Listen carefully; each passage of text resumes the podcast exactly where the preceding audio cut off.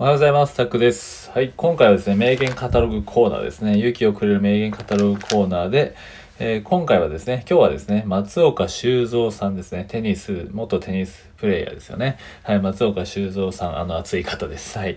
あの、ね、方の、えー、言葉をね、紹介しようと思います。はい、えー、僕はね、どの店に行っても、そこで最高の食べ方をイメージしてから実行するんですと。はい、僕はね、どの店に行ってもそこで最高の食べ方をイメージしてから実行するんですっていうことです。面白いですよね。ままた独特だなと思って。まあ、この方は40歳。まあ、これ12年前の雑誌なんですけど、えー、40歳。その時当時40歳ですね。もう今52歳とかなんですね。はい。まあ、超一流のね、テニスプレーヤーでしたよね。はい。松岡さんね。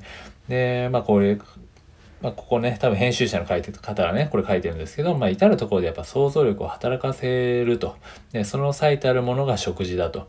でよく頑固親父のね、ラーメン屋の店長とかがね、出されたものをとりあえず食え、みたいなね、あると思うんですけど、だからそれをね、えー、言ってきたりし、まあもちろんその、ね、自慢が、自慢、自慢の味だからね、そう言ってきますよね、そういう頑固親父に。まあ今はあんまりないと思うんですけどね。はい、まあでもね、それは、やっぱりその実はねこう食べる側のね想像力がなければ美味しい食事は成立しないっていうふうに書いてますね、うんまあ、想像力こそがコミュニケーションだと教えられる言葉だと、うん、食べ方すらイメージするってなかなかないですよね。そのお店行ってねそこな別にとりあえず美味しいものは食べれるっていう感じでいきますけど逆にその最高の食べ方お店に入って最高の食べ方をイメージしてから食べるというか、まあ、実行すると。ね、面白いですよね。やっぱそれがこそがね、まあ、コミュニケーションに想像力こそはコミュニケーションみたいなね、書いてますけど、どなんかね、結構ちょっと試しに今度やってみてはいかがですかって感じですね。僕もちょっとね、今やってみようかなと思ったんですよね、これを見て。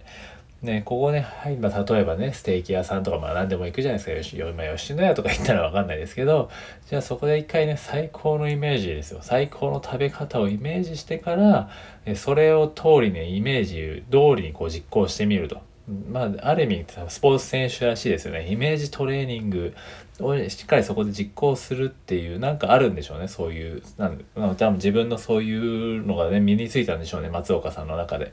ね、そのイメージを具現化させるというか、まあ、確かにしやすいですね、スポーツとかより。ね、食べるイメージをして、えー、どういう風に食べるのかとか、ね、なかなか一見なんかめんどくさそうですけど、ちょっと面白そうだなと思ったので、うんね、それがこう、食べ物とのコミュニケーションじゃないですけどね。ということでね、今回その、最高の食べ方をイメージしてから、食べてみてはいかがですかっていうところですね。松岡修造さんの、え名言をご紹介しました。はい。では以上です。ありがとうございます。失礼します。